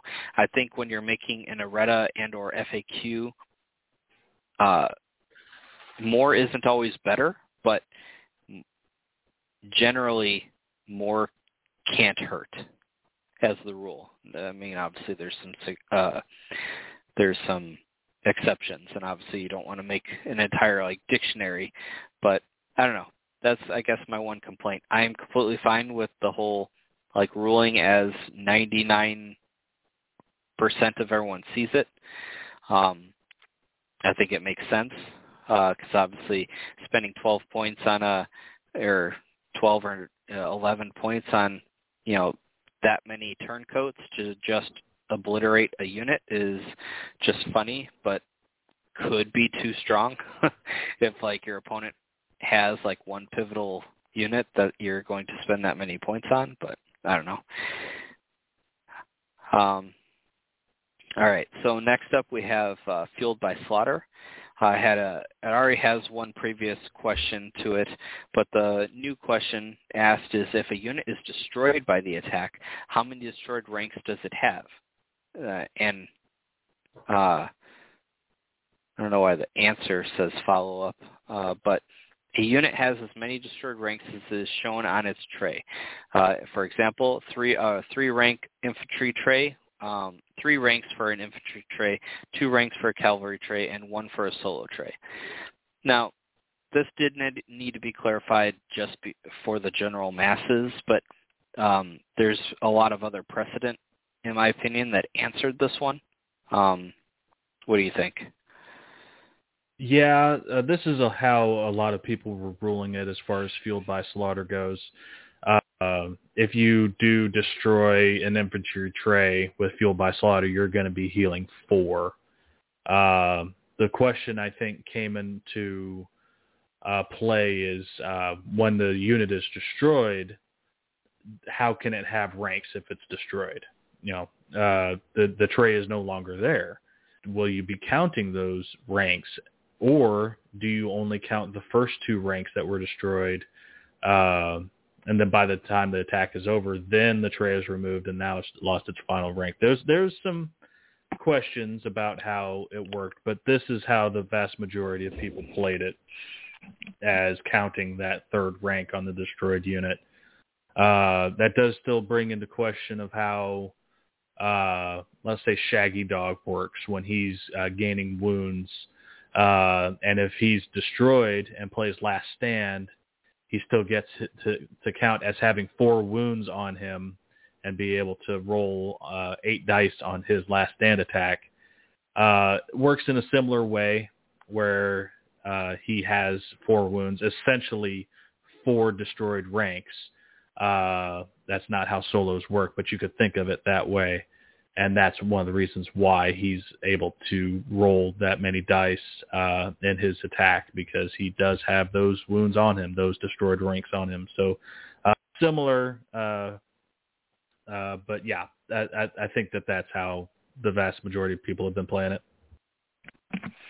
Yeah, and like I said, I think this is more so there just for the general public, the general um, you know, casual, more casual players, because I play uh, from time to time with some newer players we get in our group, and this question often comes up, and so it's nice to just kind of have it on paper, uh, even for those that you know kind of already knew the answer.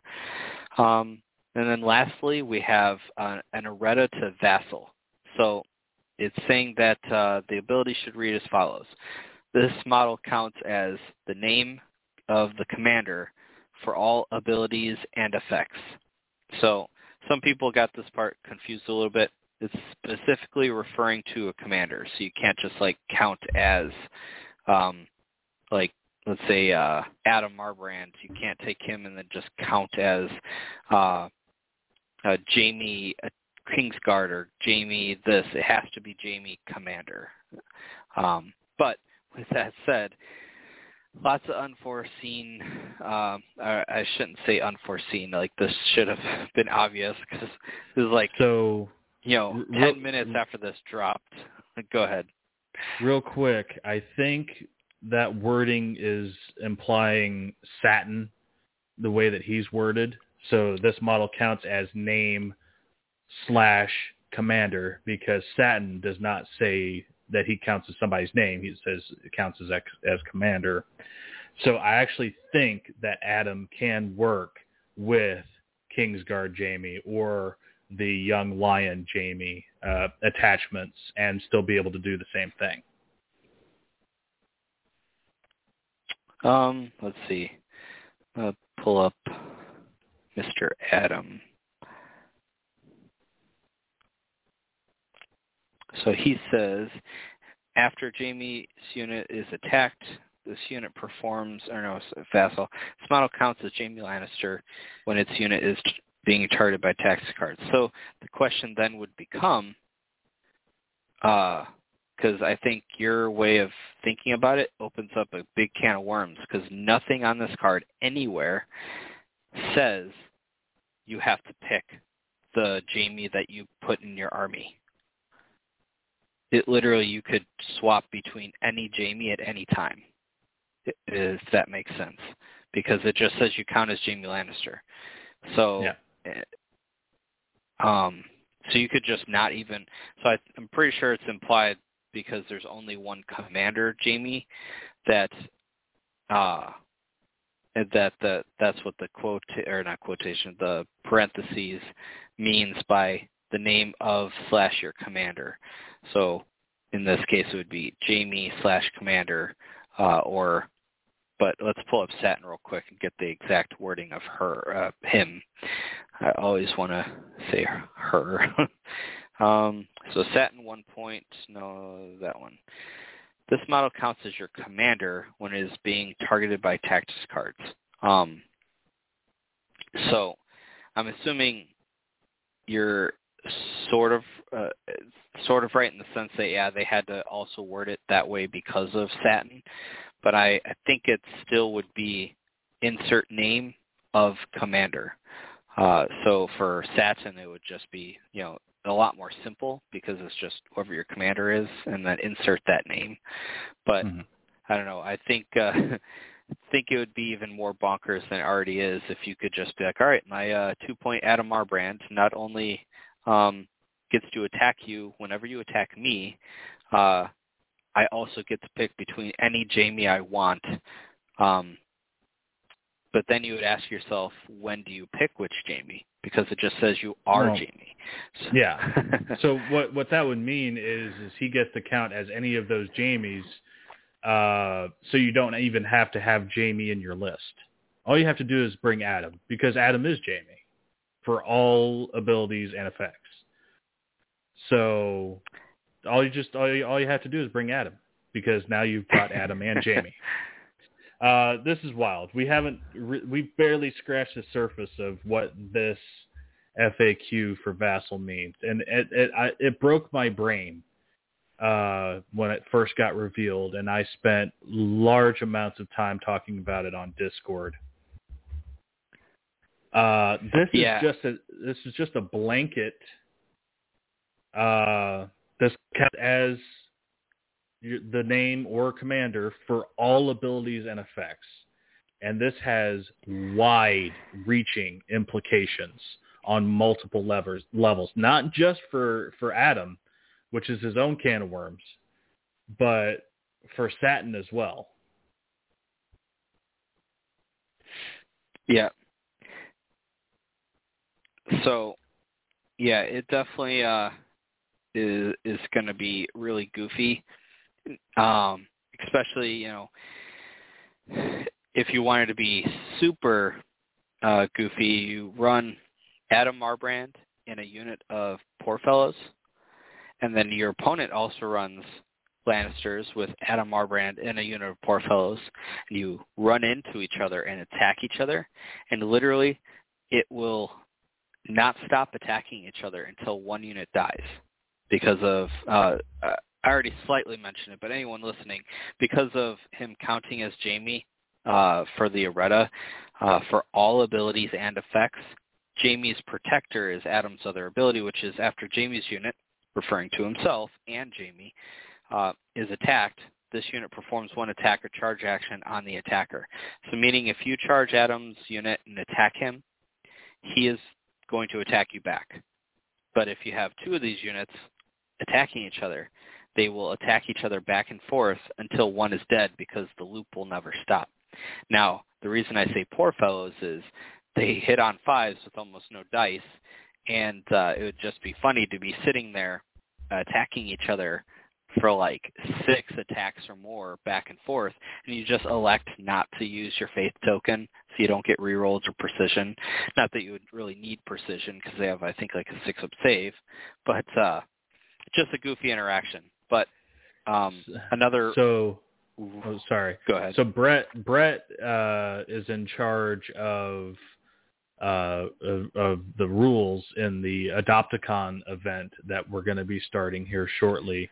Uh, any of you that's listening, if you like playing on TTS and you want to play as a tournament for a good cause, uh, look up Adopticon because uh, Lord Commander Bob uh, and his wife are, are trying to adopt a baby, and uh, they're they're raising money because their first attempt uh, went poorly. I I'm not going to pretend to know all of the details. I've been following kind of a, from a distance, but uh, that's kind of the gist of it.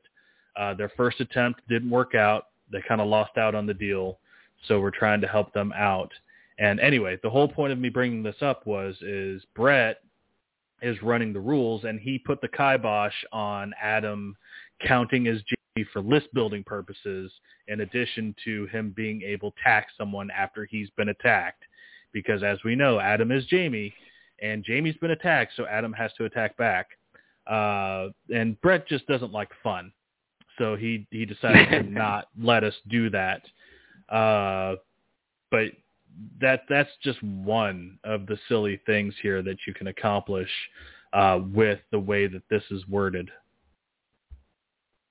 Yep. So, um, other than this, uh, it works out really well with uh, Satin. Works out really well with uh, Newt for Victarion. Um, is there? I think there's one more, right? Um, Harma's Bannerman. Uh, you know, everything else works out perfect, but the un I guess they just were, were not really thinking about Adam Marbrand. He is a newer um newer uh vassal that the newest vassal that came out, but uh um but yeah, I think it was an unforeseen consequence of changing it to be such a broad uh um errata. Yeah. And with that uh, said, the last it it gets worse though. It the, the Vassal gets a lot worse when you think about how it interacts with Satin. Because now Satin's card reads, this model counts as your commander for all abilities and effects. That includes game modes. So now it is possible for Satin to count as a second commander on the field for game modes that center around your commander's unit.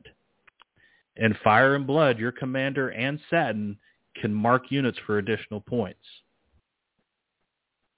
In Clash of Kings, he counts as a commander. When his unit kills something, you get an additional point. So Satin, in addition to counting as your commander's name, will also count as your commander for game mode purposes. I don't think they anticipated that when they wrote this blanket uh, errata for how Vassal was supposed to work. I'm not sure how far this got in playtesting, but that's kind of a big deal. Uh, yep. We are all very grateful that we don't have to worry about the targeting nonsense of how these interact with tactics cards anymore. But this went way too far.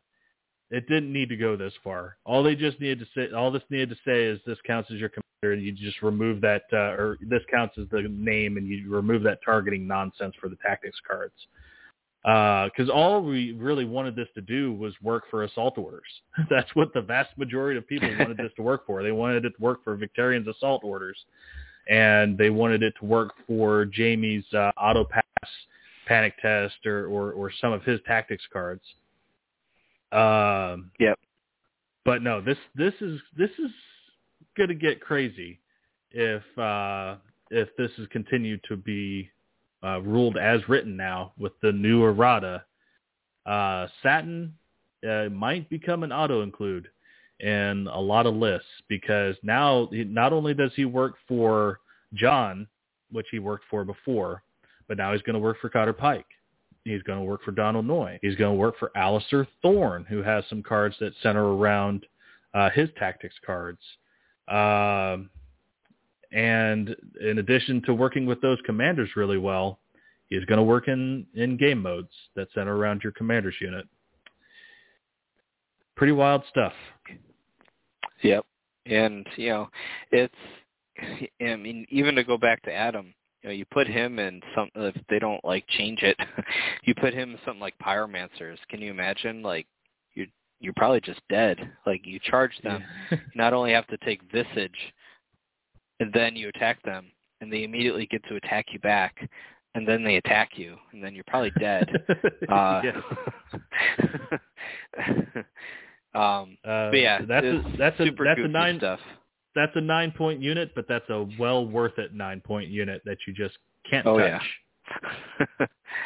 um, and then last thing I want to touch on because we're running short on time is the lack of an FAQ for uh, for what's her face um, Gilly. Gilly. Yeah. Oh God, Gilly. Mm. Poor Gilly. Uh, uh, so I we've had multiple discussions about Gilly over the last uh, year or so that she's been out. There have been a few editions of the game that we've had and a couple FAQs, and she hasn't made the list. And every time this happens, we sit around and we wonder, is this how she's really supposed to work? Is because she is zero points, and they did make a change with how NCUs interact with the tactics board. Uh, that if it is full, she doesn't have to activate. Uh, maybe this is how she's supposed to, to be this whole time, and that's one of the reasons why they haven't addressed her. Uh, but then we look at some more. It's like, well, I mean, even if that's true, this would still qualify enough as a frequently asked question because this has been frequently asked. Is this is this really how Gilly is supposed to function? Was the forum question that we asked that Michael Shinall mentions like, hey, there's some missing text on this card. He failed to elaborate what that text was, and uh, he he didn't say, no, this is how she's supposed to work. He just said, ah, we must have missed something there. Uh, very very enigmatic uh, answer, which he can do sometimes. Uh, so we have kind of been spinning our wheels on this, and oftentimes we've had to run Gilly as written, that you have to activate her if uh, if possible, and a lot of opponents will play around her and, and burn an NCU activation in round one, so she has to activate in round one. And it is frustrating that even if this is how she's supposed to, to work, there should be an FAQ on it to verify that that's how it's supposed to work. Because Yep. this is this has been asked enough that I think it should have garnered some attention by now. Yeah, it's a little disappointing, and I mean, we all kind of deep down know that she's supposed to be able to just uh, activate any round at least once to do her thing, but you know, you, until we know what exactly the missing text is, I mean, there's no other way to really play it. Uh, I mean, fr- in a friendly game, you guess you can just make the rule and just to let your opponent play it the way you both agree that it should be played. But, um, you know, it's I don't know, it's just unfortunate. They had, uh, I think, a great opportunity to put that FAQ in there for this one, but maybe they had a reason why. Um, who knows? But um, but I guess we can, uh, with uh, roughly five minutes left, we can just jump into shout outs. I don't know if we really have enough time to bring up another topic. Um, we'll uh, we'll start with you. Uh, do you have any shout outs? Uh, one thing that I didn't mention about the FAQ is it is actually very welcome, though. That's one of the things that I mentioned a couple shows back. Uh, I think when we were doing the model breakdown about how important a new FAQ was going to be to get some of these rulings uh, clarified. And it is welcome. Now, some of these you know, might have gone a little bit too far, uh, but at least we did get something that helped out in in a lot of these situations. So, uh, just just to just to just to get it out there that that it's not it's not all negativity about the FAQ and, and some of the things that went too far. I, I am grateful that we got it. Uh, as far as shout outs go, we have a local tournament that is coming up here in Kansas City uh, September 3rd.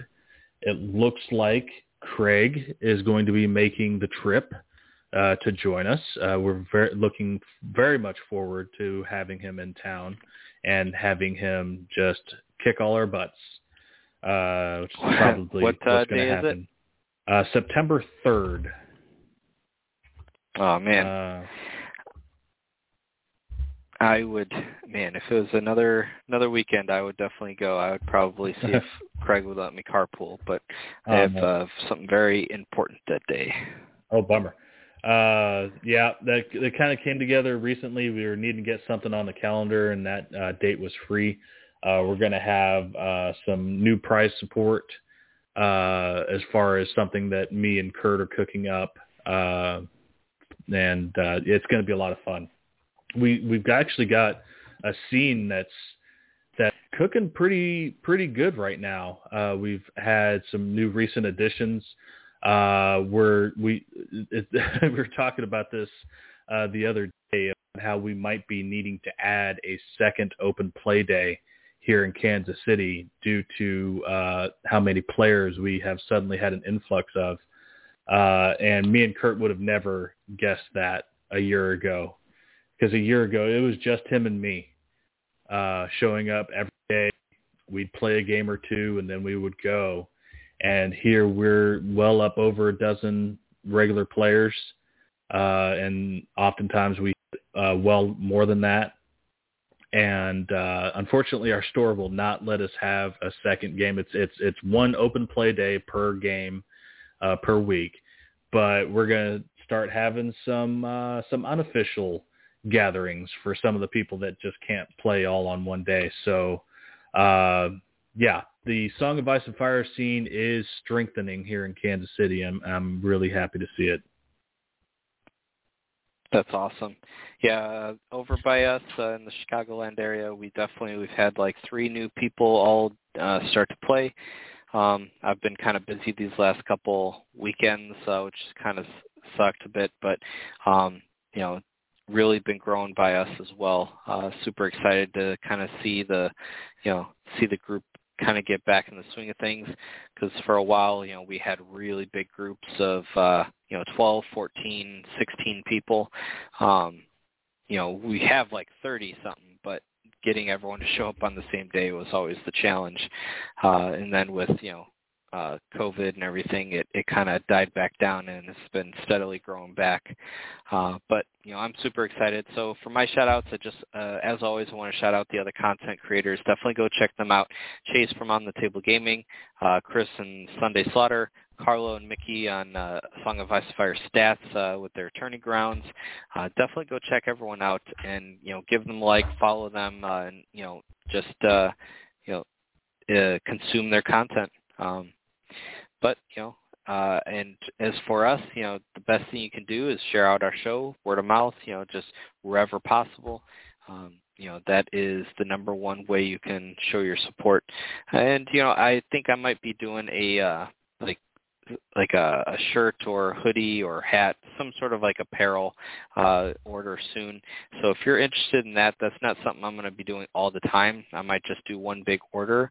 Uh, so stay tuned in our Discord for something like that because uh, the stuff that we the stuff we currently have uh, for the ice or for the small council group we bought a long time ago, and it's starting to get a bit on the dingy side. So definitely need some new stuff myself. With that said, everyone, I really appreciate you guys listening in. As always, um, this is the Small Council Radio, and it is dismissed.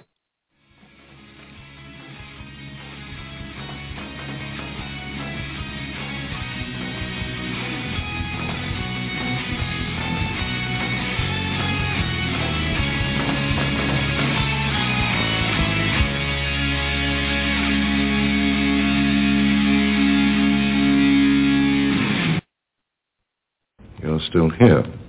Why?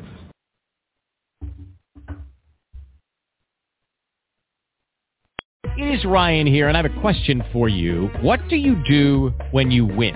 Like, are you a fist pumper, a woohooer, a hand clapper, a high fiver? I kind of like the high five, but if you want to hone in on those winning moves, check out Chumba Casino. At ChumbaCasino.com, choose from hundreds of social casino style games for your chance to redeem serious cash prizes. There are new game releases weekly, plus free daily bonuses. So don't wait. Start having the most fun ever at ChumbaCasino.com. No purchase necessary. Group. Void were prohibited by law. See terms and conditions. 18 plus.